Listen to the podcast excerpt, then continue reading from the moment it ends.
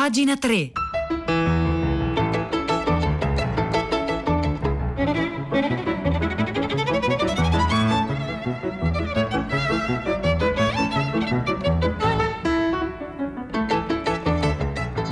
Saluto da Nicola La Gioia, benvenuti a pagina 3, la cultura nei quotidiani, nelle riviste e nel web. Sono le 9 3 minuti 15 secondi di lunedì 5 ottobre. Noi oggi cominciamo con l'Eneide, quell'insopprimibile bisogno di rileggere l'Eneide, specie, anzi soprattutto diciamo in tempo, in tempo di crisi. C'è Andrea Marco Longo, che insomma di letteratura classica se ne intende, che scrive su Domani, oggi su Domani, vabbè, il gioco di parole ci, ci, sorprenderà ancora per un po', e sulla, appunto sulla, su come Virgilio, a differenza di Omero sia come dire, un toccasana in tempi di crisi. La verità è che avrei preferito rimanere con le idee confuse su Virgilio, scrive Andrea Marcolongo su Domani, incerta se la sua poesia mi piacesse oppure mi annoiasse. L'Eneide avrei preferito continuare ad aprirla per curiosità ogni tre o quattro anni come ho fatto dai tempi del, del liceo, eh, in cambio di una manciata di luoghi comuni, lei sull'Enea oppure di Done innamorata, soprattutto Mai avrei speso settimane per capire cosa volesse dire davvero Pietas, né eh, dove e come il fato volesse andare a parare.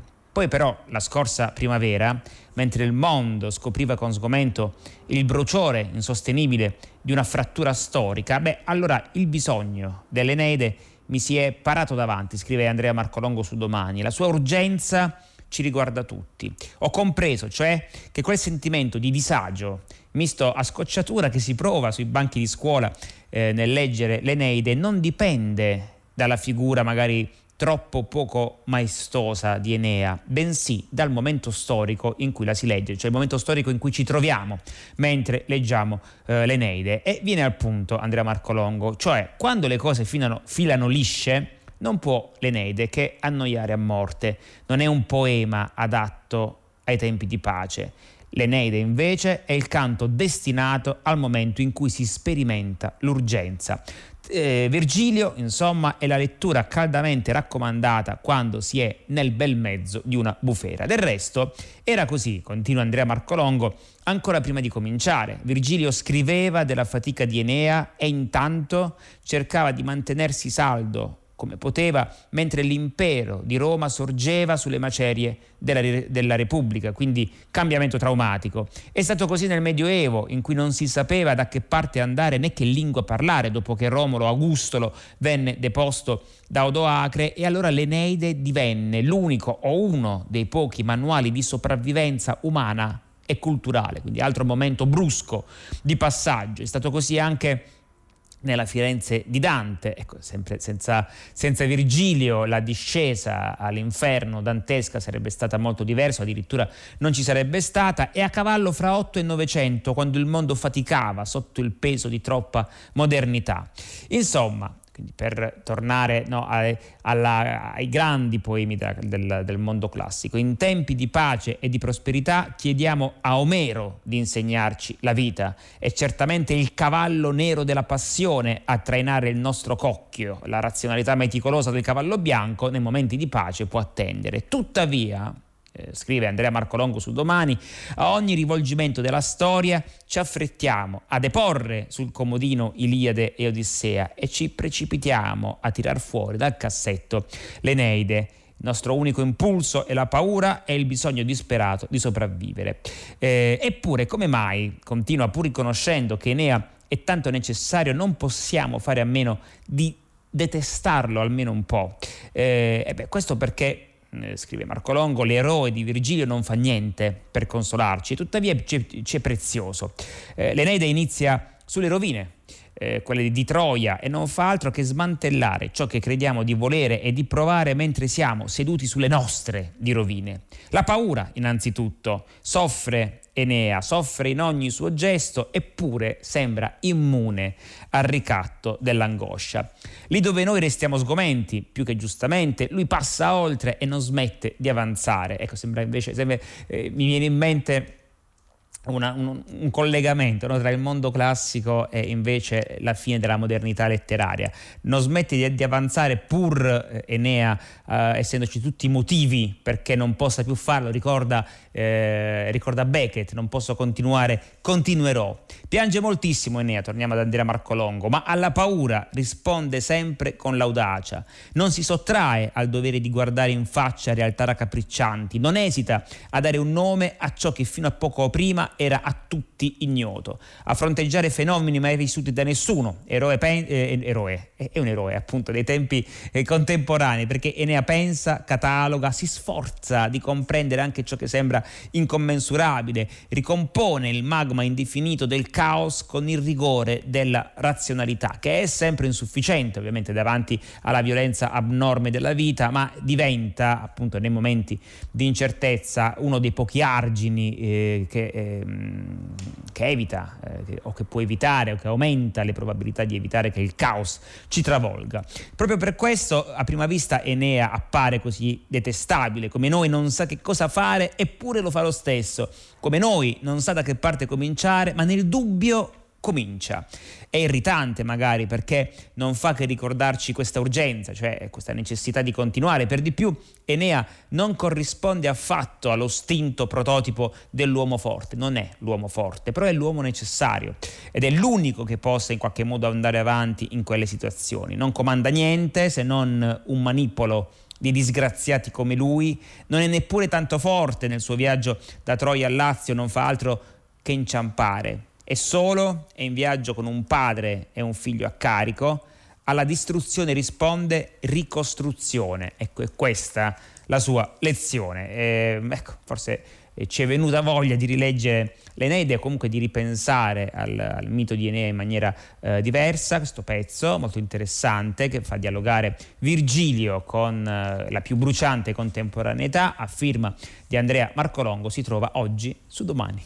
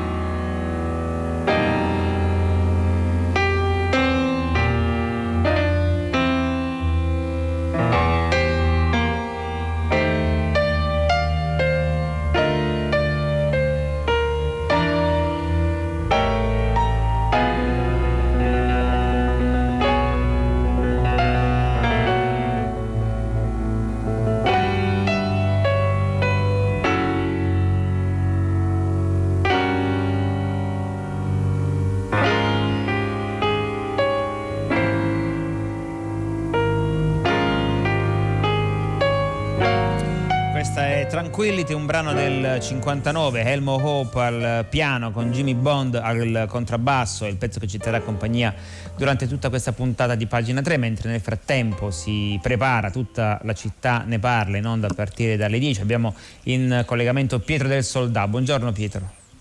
Ciao Nicola, buongiorno, buongiorno a tutti. Allora, la settimana filo diretto di prima pagina si è aperto con molte telefonate sul disastro ambientale del fine settimana, una serie di alluvioni devastanti che hanno trovato, travolto il nord-ovest del nostro paese, il Piemonte, la Val d'Aosta e poi la Liguria con quest'ultima macabra notizia di cui dà conto soprattutto la stampa, l'ha letta a lungo Enrico Fontana stamattina, l'affiorare del mare di ben sei cadaveri ancora non identificati, forse persone travolte dalle acque in Francia e poi arrivate fino alle coste liguri.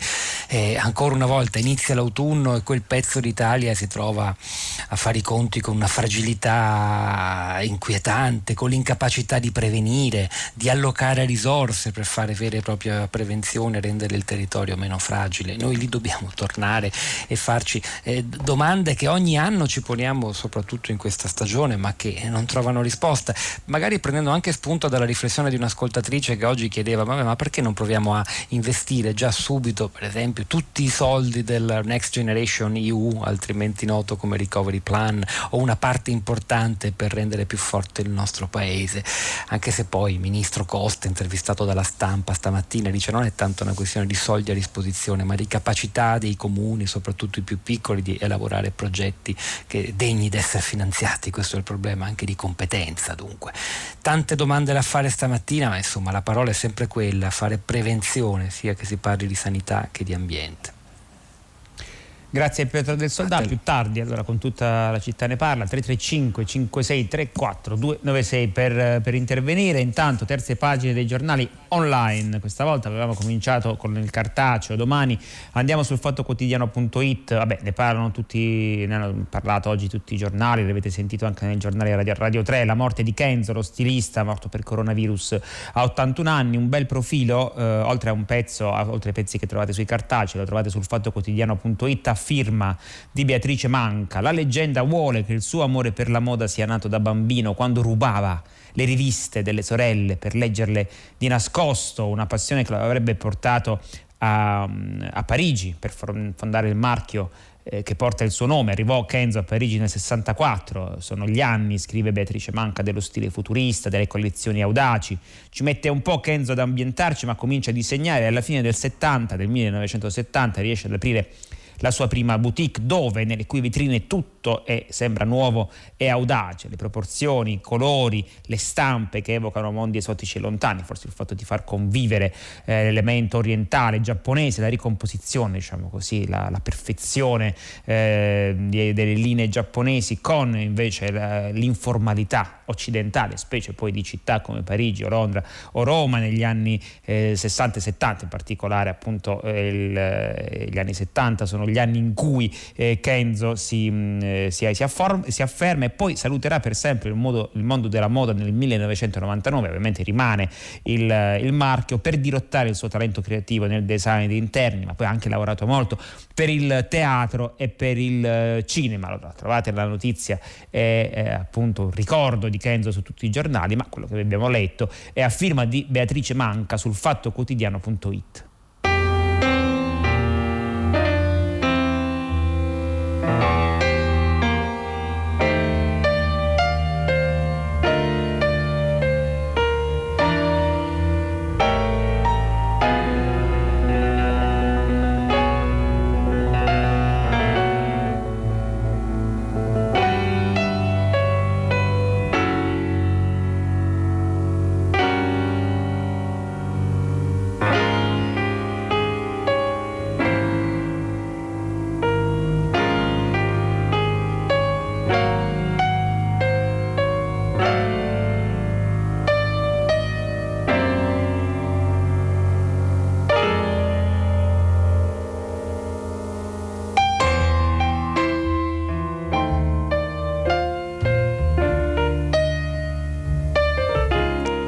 15 minuti 56 secondi qui a pagina 3. A proposito di 1970, no? parlavamo di quando Kenzo aprì la sua prima uh, boutique, a proposito del rapporto fra immagine, in questo caso e vita, parliamo di fotografia a partire da un racconto di Italo Calvino, uh, che è una, una storia che parte da Italo Calvino e finisce su Instagram, nel senso che l'ossessione che abbiamo, la compulsione a fotografare qualunque cosa ci accada nella vita è nemica questa ossessione, questa compulsione, questa abitudine, questa passione, ecco, chiamatela come volete, è nemica della vita stessa? Ecco, c'è un pezzo molto interessante di Isabella De Silvestro su The Vision che parte proprio dal 1970 quando viene pubblicata da Einaudi la raccolta di racconti che Italo Calvino scrisse, una raccolta di racconti tra il 49 e il 67, Gli amori difficili. I protagonisti di questi racconti sono uomini e donne comuni a cui in apparenza non accade nulla di straordinario, che è un po' quella dell'ultimo Calvino.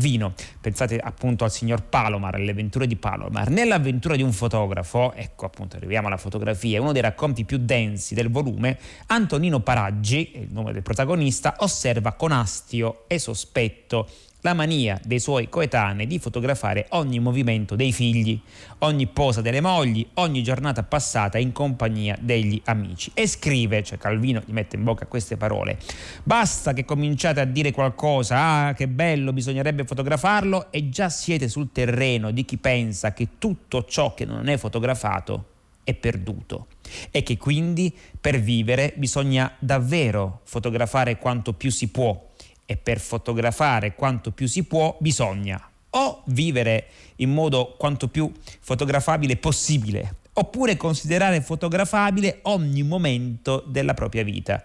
La prima via porta alla stupidità, la seconda alla pazzia, dice Antonino Paraggi, eh, personaggio di Italo Calvino.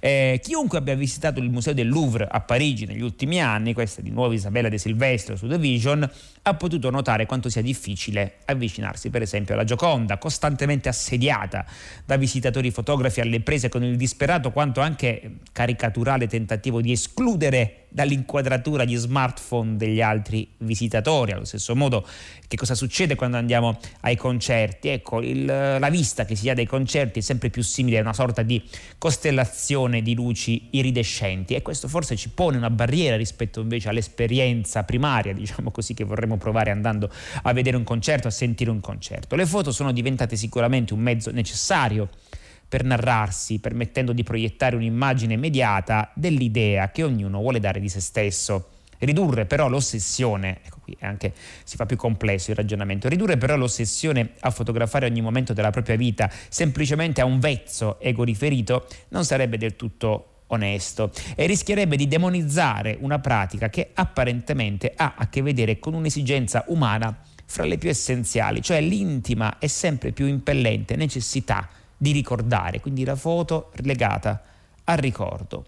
Eh, qualche tempo fa, continua questo interessante pezzo Isabella De Silvestro su Division, mi è capitato, insomma è capitato a molti di noi, di dover resettare il mio cellulare senza preavviso e di perdere quindi tutte le foto che avevo scattato negli ultimi anni. La, cosa, la prima cosa che ho pensato, appunto presa dallo sconforto, è stata, oddio, ho perso tantissimi ricordi, ma davvero un ricordo si perde semplicemente perché perdiamo la foto che lo documenterebbe e quella foto documenta davvero il ricordo o il ricordo è qualcosa di molto più complesso, di molto più sfuggente e, e anche di molto più importante rispetto per quanto po- possa essere bella una singola, una singola foto.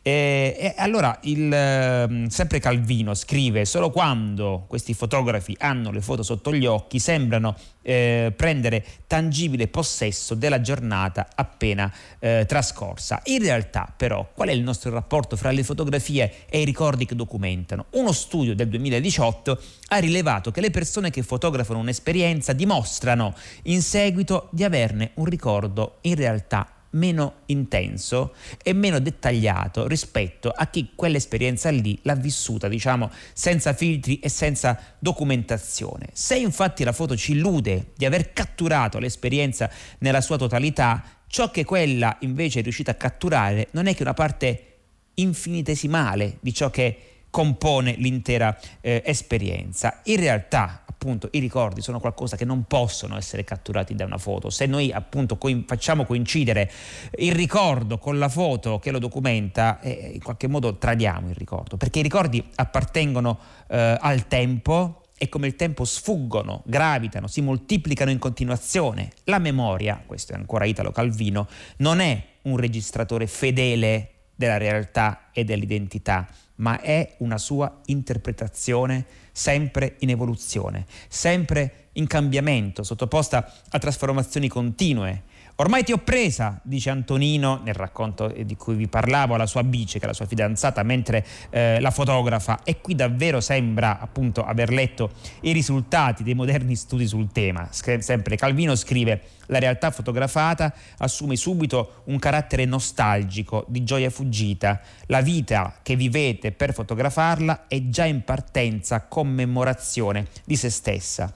E se la commemorazione è celebrativa, è solenne, è univoca, invece la memoria deve essere labile, deve essere incerta, deve essere sfuggente, deve essere appunto in continuo cambiamento per poter continuare ad avere su di noi un effetto trasformativo e quindi sempre nuovo.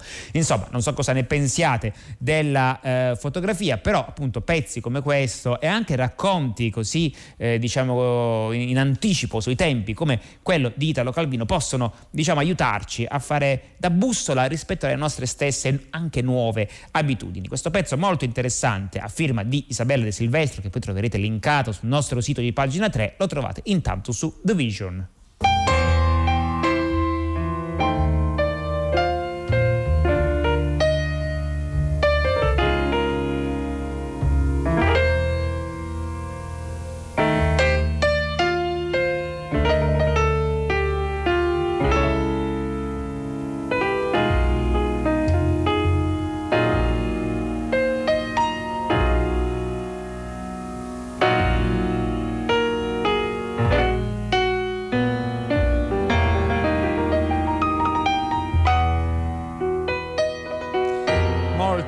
Molti messaggi sul, sull'Eneide, ma è un eroe bellissimo Enea, non diciamo antieroe che farebbe figo ma non serve, scrive un ascoltatore. Poi un altro, credo che l'Eneide sia davvero un racconto moderno e a mio avviso il frutto magnifico di una velina di regime. In questo caso sarebbe appunto l'impero romano, forse il primo poema su commissione ordinato appunto per distinguersi proprio eh, da, eh, da Omero. E ancora appunto affermare che Enea non è forte mi pare un'affermazione ingiusta, però in realtà realtà è, voleva dire Andrea Marcolongo, credo di poter interpretare così, che è proprio la forza di eh, Enea sta proprio nel, nel, fatto di non essere, di non fare troppo il macio, ecco, per dirla in maniera un po' così, un po', un po rozza. E, ma la foto, dice un altro ascoltatore, può avere un effetto Madeleine. In realtà qui io mi permetto un po' di dissentire, perché la, la Madeleine è una roba eh, che arriva improvvisamente, cioè mentre la foto richiama in maniera diretta il ricordo che documenta, momenta la Madeleine è appunto ci arriva alle spalle, ci aggredisce alle spalle un ricordo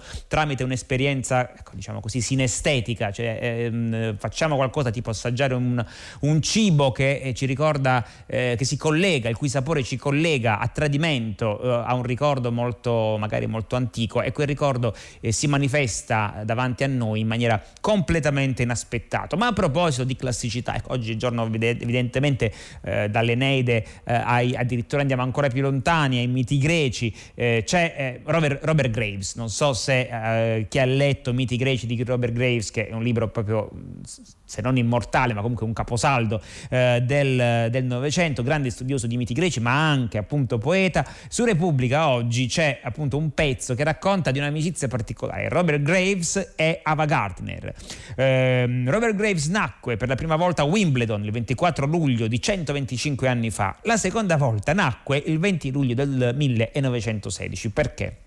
Prima guerra mondiale, le schegge di una granata tedesca gli perforarono il polmone e il tenente colonnello Crushway comunicò ai suoi genitori, cioè ai genitori di Robert Graves, eh, la morte eh, di questo valoroso capitano. Era capitano Robert Graves quando eh, partì per la prima guerra mondiale e invece il poeta sopravvisse e non perse l'occasione per iniziare a porre, diciamo così, le basi del suo mito. Eh, l'opera poetica ehm, di Robert Graves in realtà è stata messa in ombra forse dalle sue memorie di espatriato, un libro ripubblicato da Delphi recentemente, eh, forse l'anno scorso, due anni fa, addio a tutto questo, bellissimo, poi miti greci ovviamente, eh, e poi anche girava un po' per il mondo, per l'Europa, soprattutto Robert Graves, e arrivò a un certo punto all'isola di Mallorca, lì frequentò appunto davvero la più simile a una dea che si potesse, una dea contemporanea che si potesse immaginare, almeno per gli appassionati di cinema, vale a dire Ava Gardner, anche lei era capitata eh, da, quelle, da quelle parti e cominciò appunto questa amicizia, Robert Graves scriveva anche molto epistolare poi si incontrarono sempre in Spagna.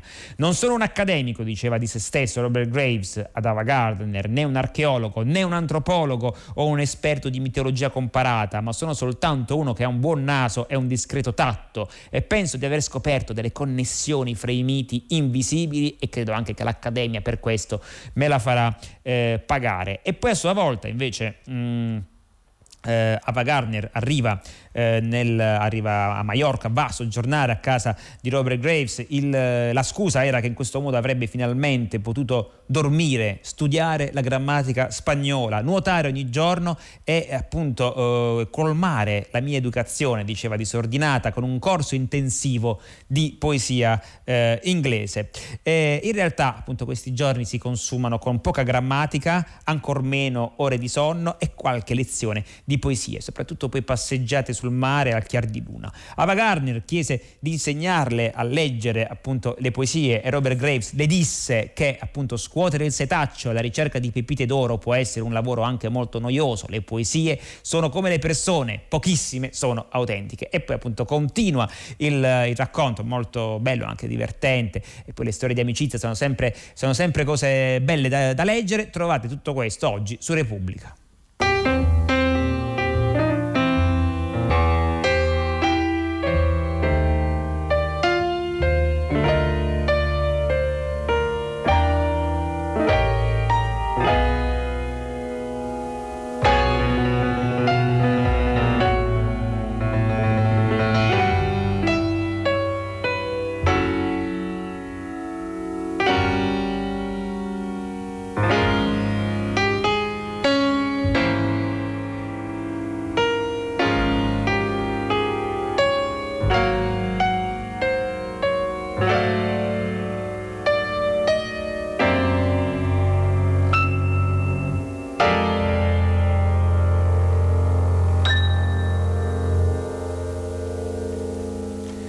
Questa è Tranquility, Helmo Hall al piano, Jimmy Bond al, al, al, contrabbasso, il brano che ci ha fatto compagnia in questa puntata di pagina 3 sulla lettura del Corriere della Sera che è in edicola per tutta la settimana. Trovate fra le altre cose un bel pezzo di Michele Primi su John Lennon. Perché su John Lennon? Perché il, 9, eh, il prossimo 9 ottobre, quindi fra quattro giorni, avrebbe compiuto 80 anni. È stato ironico. John Lennon in, in dieci, eh, viene raccontato in dieci momenti, in dieci, in dieci parole chiave. Le parole chiave sono verità, pace, guerra, classi sociali, successo, rock and roll, New York, amore, poi ipocrisia, sogno e rivoluzione. Eh, è stato ironico, romantico, sprezzante o disperatamente onesto, provocatorio e innocente.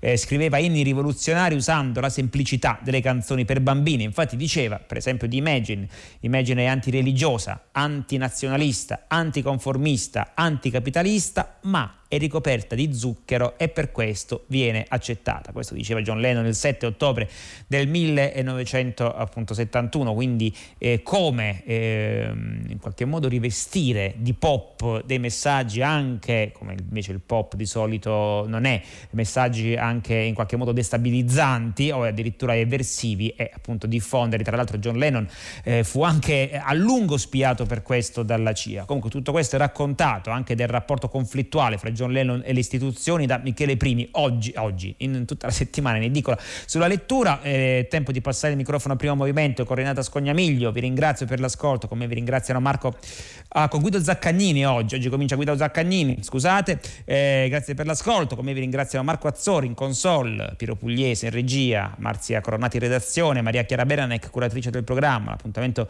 con pagina 3 per domani alle 9. Un saluto da Nicola La Gioia.